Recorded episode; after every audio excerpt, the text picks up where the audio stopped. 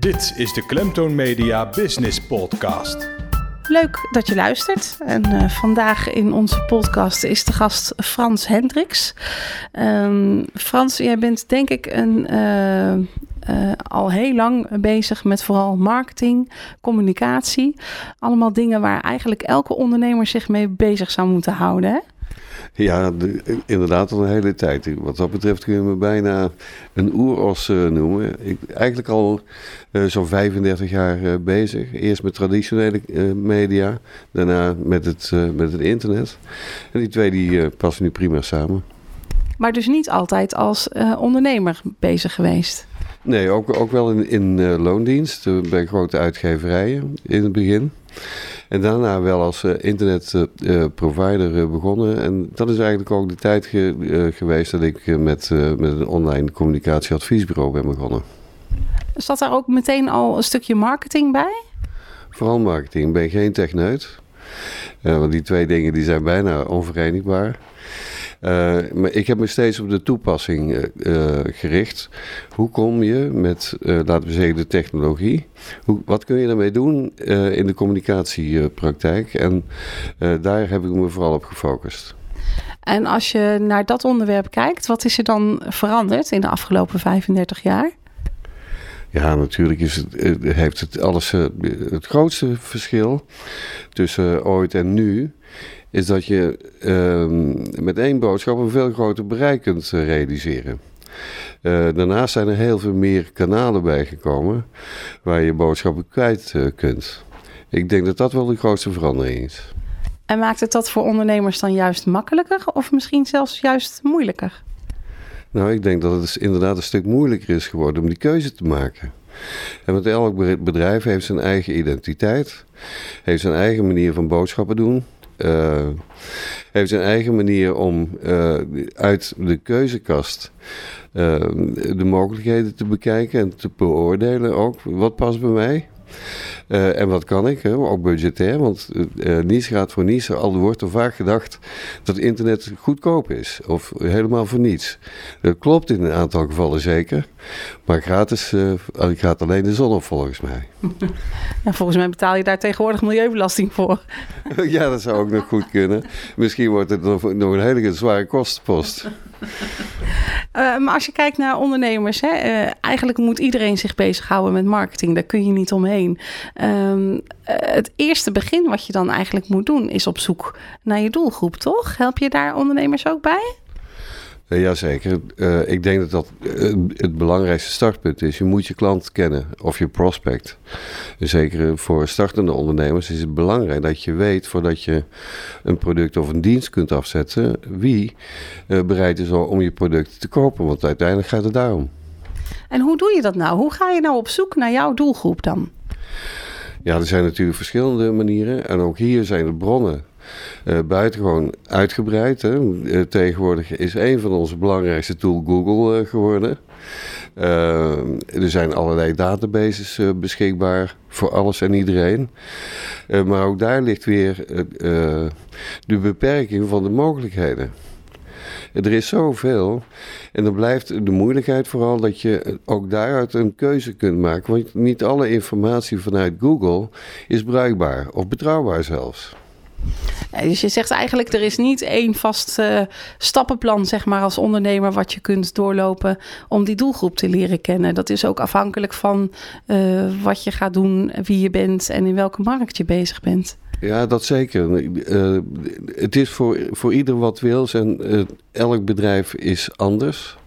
Uh, heb ik net al gezegd. Maar uh, ja, je zult daaruit, uit, uit de mogelijkheden, en, maar ook de onmogelijkheden, een keuze moeten maken. En het, het kan ook geen kwaad om ook specialisten daarnaar te kijken en naar te laten kijken. dat is hetgeen wat ik dan ook probeer, mensen daar richting te geven. Als een uh, startende ondernemer uh, bij jou komt en vraagt um, uh, hoe moet ik met mijn marketing aan de slag, neem je hem dan dingen uit handen of leer je hem dan om het zelf te doen? En, nou, mijn eerste, mijn eerste rol zie ik vooral in het, in het adviseren. Ehm, juist ook omdat ik al zo lang uh, meeloop, heb ik zowel kennis van traditionele communicatie als wat je kunt met internet. Uh, daarnaast zijn er veel specialismen ontstaan van bedrijven uh, die zich met onderdelen in marketingcommunicatie gespecialiseerd hebben. En er ook de tools en de instrumenten voor hebben om daar heel specifiek op in te gaan.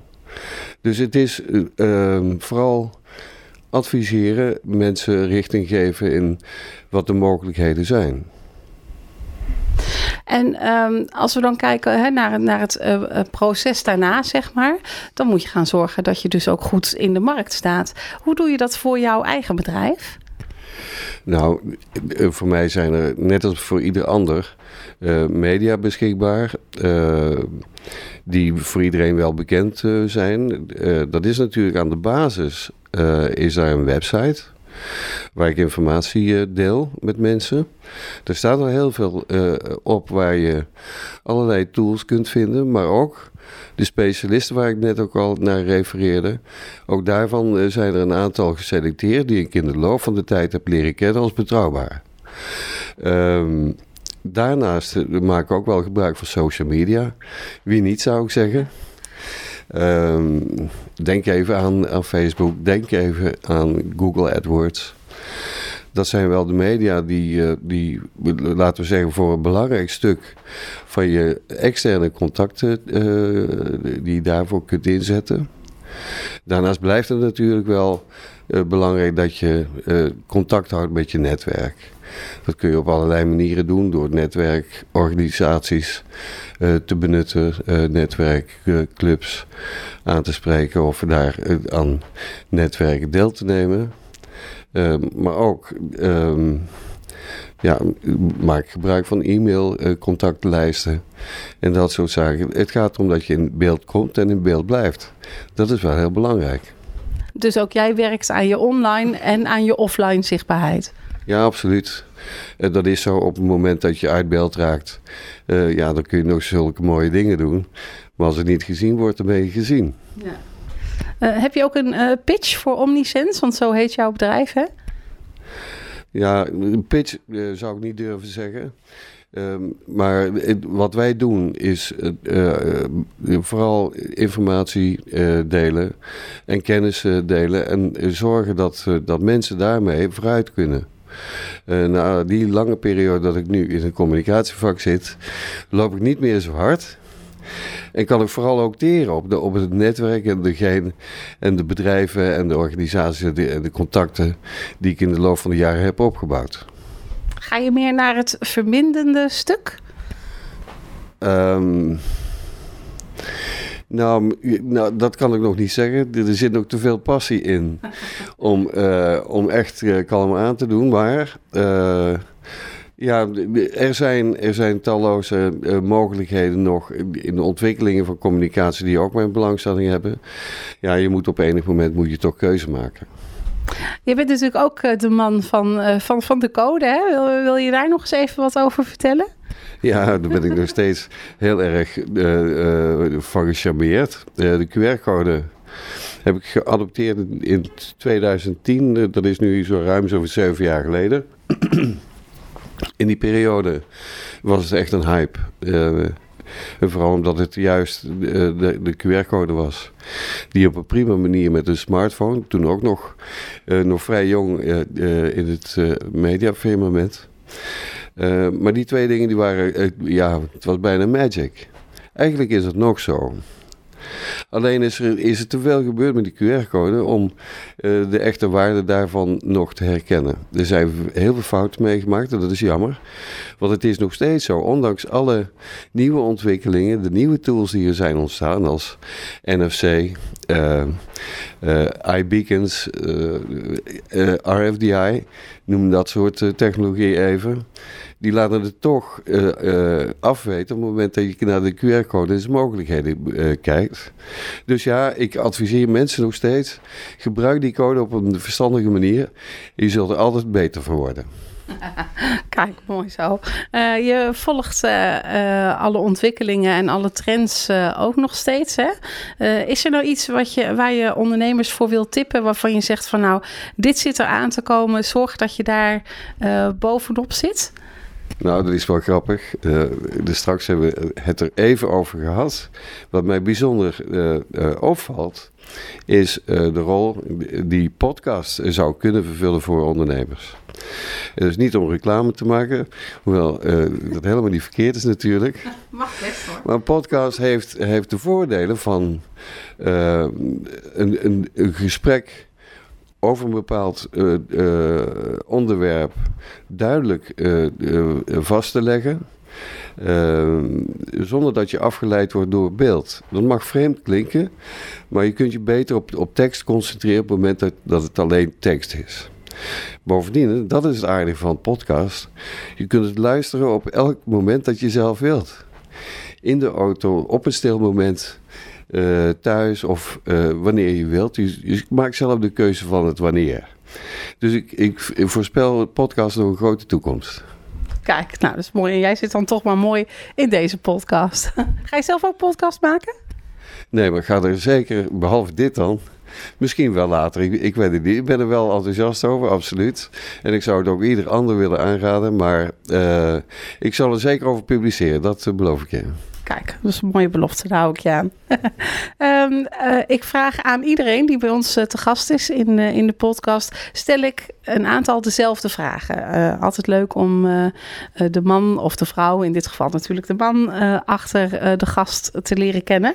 Um, mijn eerste vraag, hoe oud ben je? Um, 65, dus ik heb de pensioengerechtigde leeftijd bereikt. Maar de passie is er nog niet uit, dus je gaat gewoon door, toch? Absoluut, 100 procent. Welke auto rijd je? Ik rijd in een Saab. Um, welke muziek luister jij op dit moment? Ik, ik ben, uh, ja, ben gisteren bedolven door, uh, door Elvis Presley hier natuurlijk. Uh, maar dat is, dat is oud, oud plezier. Ik wil graag naar klassieke muziek luisteren. maar ik hou net zozeer van, van Justin Bieber of Nederlandse artiesten. Die mag ik ook graag horen. Maar alles op zijn tijd. Ja. Nou, je zegt bedolven onder Elvis Presley. We nemen deze podcast op op 17 augustus, een dag na de sterfdag van, van Elvis. Dus vandaar dat je daarnaar uh, refereert, inderdaad. Uh, welke boek lees jij op dit moment? Uh, dat is geen roman.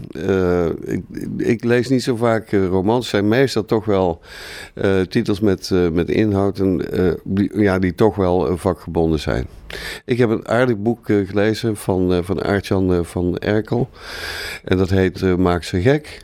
En dat gaat over uh, hoe je je klanten op een uh, positieve manier kunt beïnvloeden. Uh, ik denk dat dat uh, zeer de moeite waard van het lezen is, omdat het A. En dat, dat heeft te maken met het feit dat Arjan een fantastische schrijfstijl heeft, goed leesbaar. En ook de content is van harte aan te bevelen. Ja, nou, mooie aanrader. Maar je hebt zelf ook een boek geschreven, toch?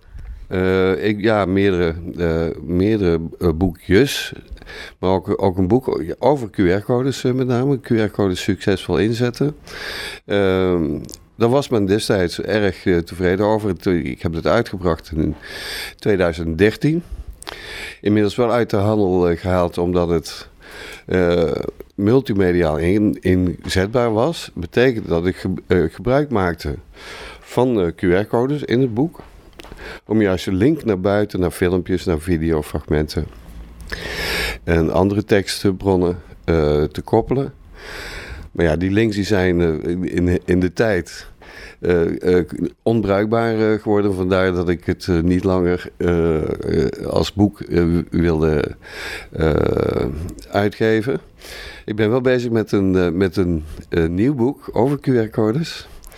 Want het is nog lang niet gebeurd met het ding. Oké, okay, dus er komt een vervolg. En weet je ook al wanneer dat uh, uitkomt? Nou, dus, ik, ik hoop in het begin van het uh, volgende jaar. Uh, zo rondom maart, april vermoed ik. Ja. Gaan we in de gaten houden. wat is je favoriete vakantieland? Frankrijk. ja, daar hoeft je niet echt heel lang over na te denken. En heb je ook een favoriete serie of film op dit moment? Um, Ja, misschien al, al, alweer wel een, eh, een, een oudje. Uh, moet ik even nadenken. Er zijn er, zijn er toch wel een aantal die ik, die ik volg. Hoewel ik niet zo'n serieman ben. Omdat het je dwingt, min of meer, ondanks uh, omroep gemist. um, Uh, is het zo dat je altijd op, op het moment van uitzenden uh, ergens moet zijn waar je op je gemak naar, naar die serie kan kijken. doe je dat niet, ja, dan loop je het gevaar dat je af, af, afleveringen mist. Um, maar ik vind, ik vind Penosa wel leuk.